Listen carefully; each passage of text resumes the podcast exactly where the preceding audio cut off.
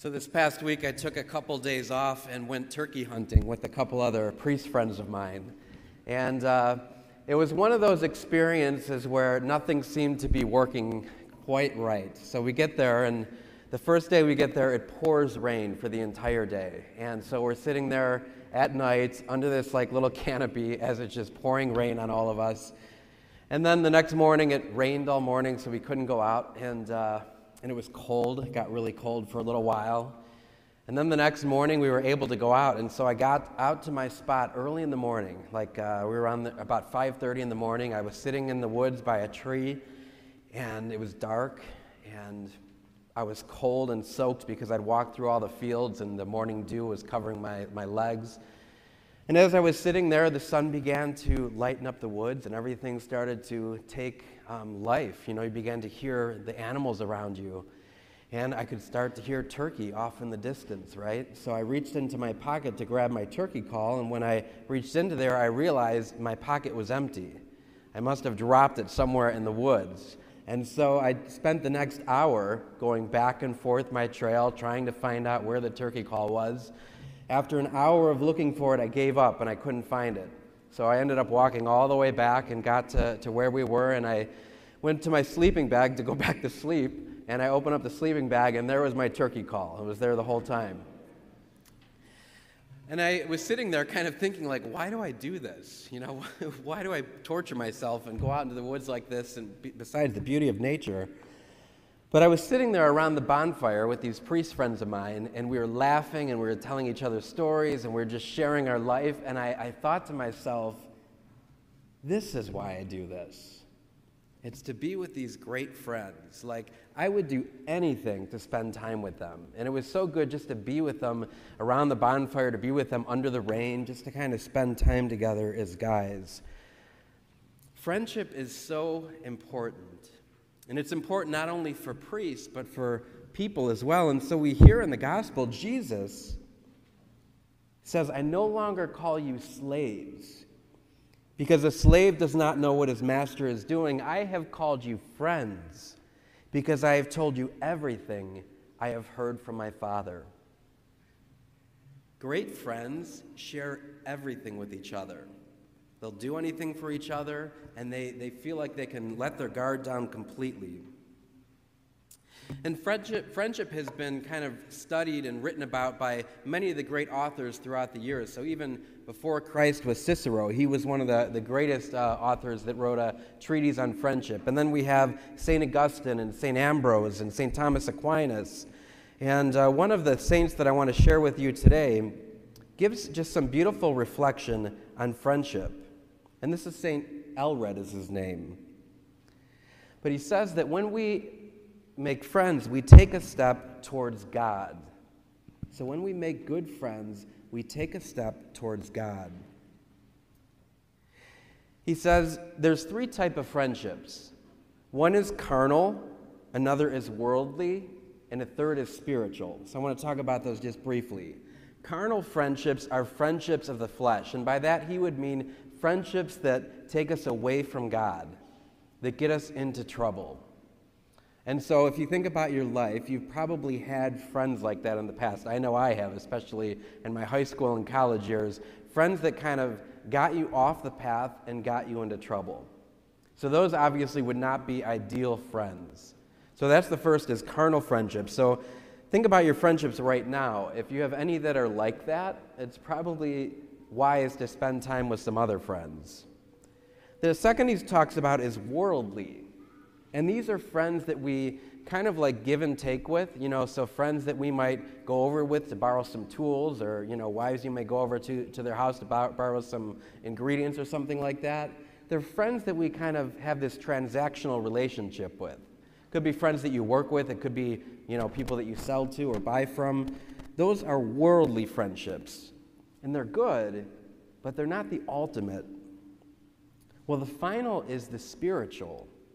And the spiritual friendships he calls perfect friendship. And the perfect friendships are the ones that lead us to God. So he says that in friendship, if we have really good, perfect friendships, in the midst of that friendship, we will discover God. So I want you to think about that for yourself. Do you have any friends that are that for you? That you together are, are closer to God? Cicero described friendship. He said, Friendship so cushions adversity and chastens prosperity that among mortals almost nothing can be enjoyed without a friend. So he says, Among mortals, nothing can be enjoyed without a friend. So if you have something really good or you have wonderful experiences, if you have a hobby or anything like that, to share that with a friend, to have somebody that you have something in common like with, is, is something just absolutely wonderful. Now, St. Aelred says, How happy, how carefree, how joyful you are if you have a friend with whom you may talk as freely as with yourself. So, do you have any friends that you could just talk like you could say whatever's on your mind, and you know that it will be trusted and safeguarded? One whom you never fear to confess any fault or blush at revealing any progress to whom you may entrust all the secrets of your heart, confide all your plans. What is more delightful than so to unite spirit to spirit and to make one out of two? So he's saying that actually in friendships you become united with each other. He says that those who reject friendships harm themselves, rejecting their humanity. So we need friendships to be human. He says, Those who banish friendships from their life seem to pluck the sun from the universe, and they be, may be called not human, but beasts. So he says, We're not human, but like animals without friends. So he says there's four steps of nurturing these kind of friendships.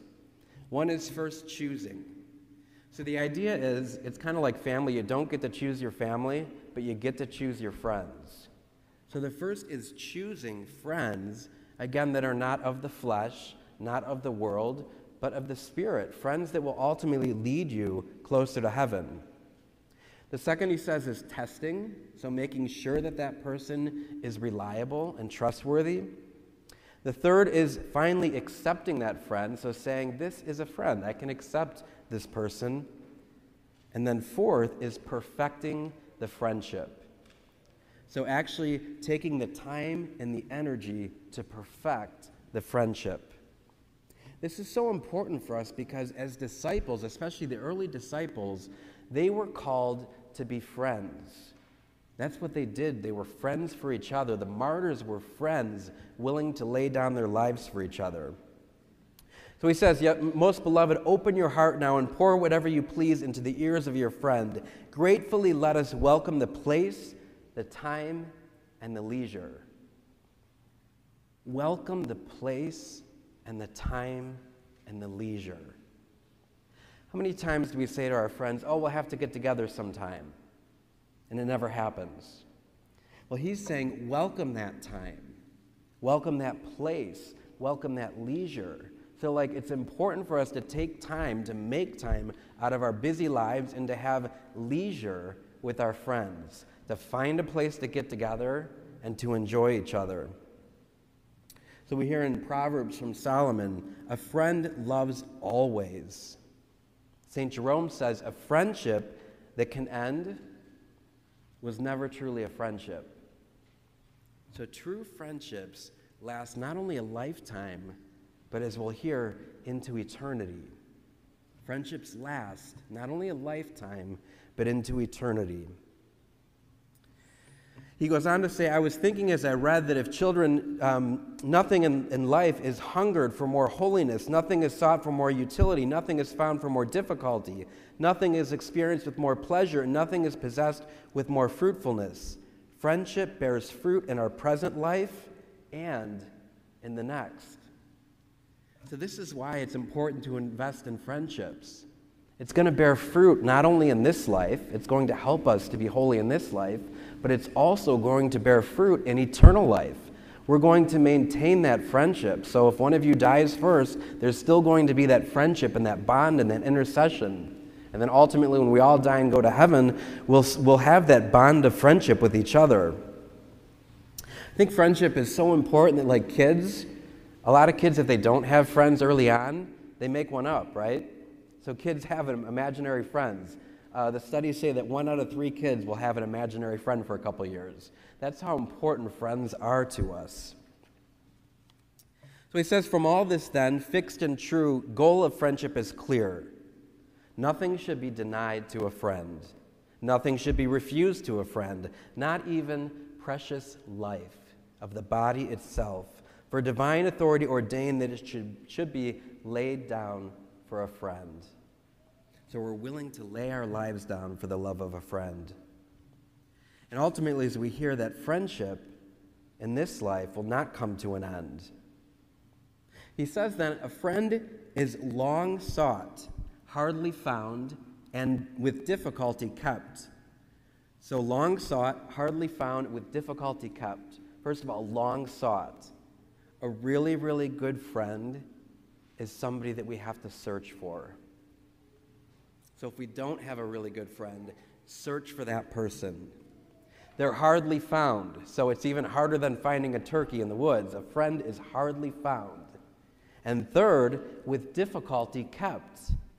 That means we have to exert an immense amount of effort to keep our good friends.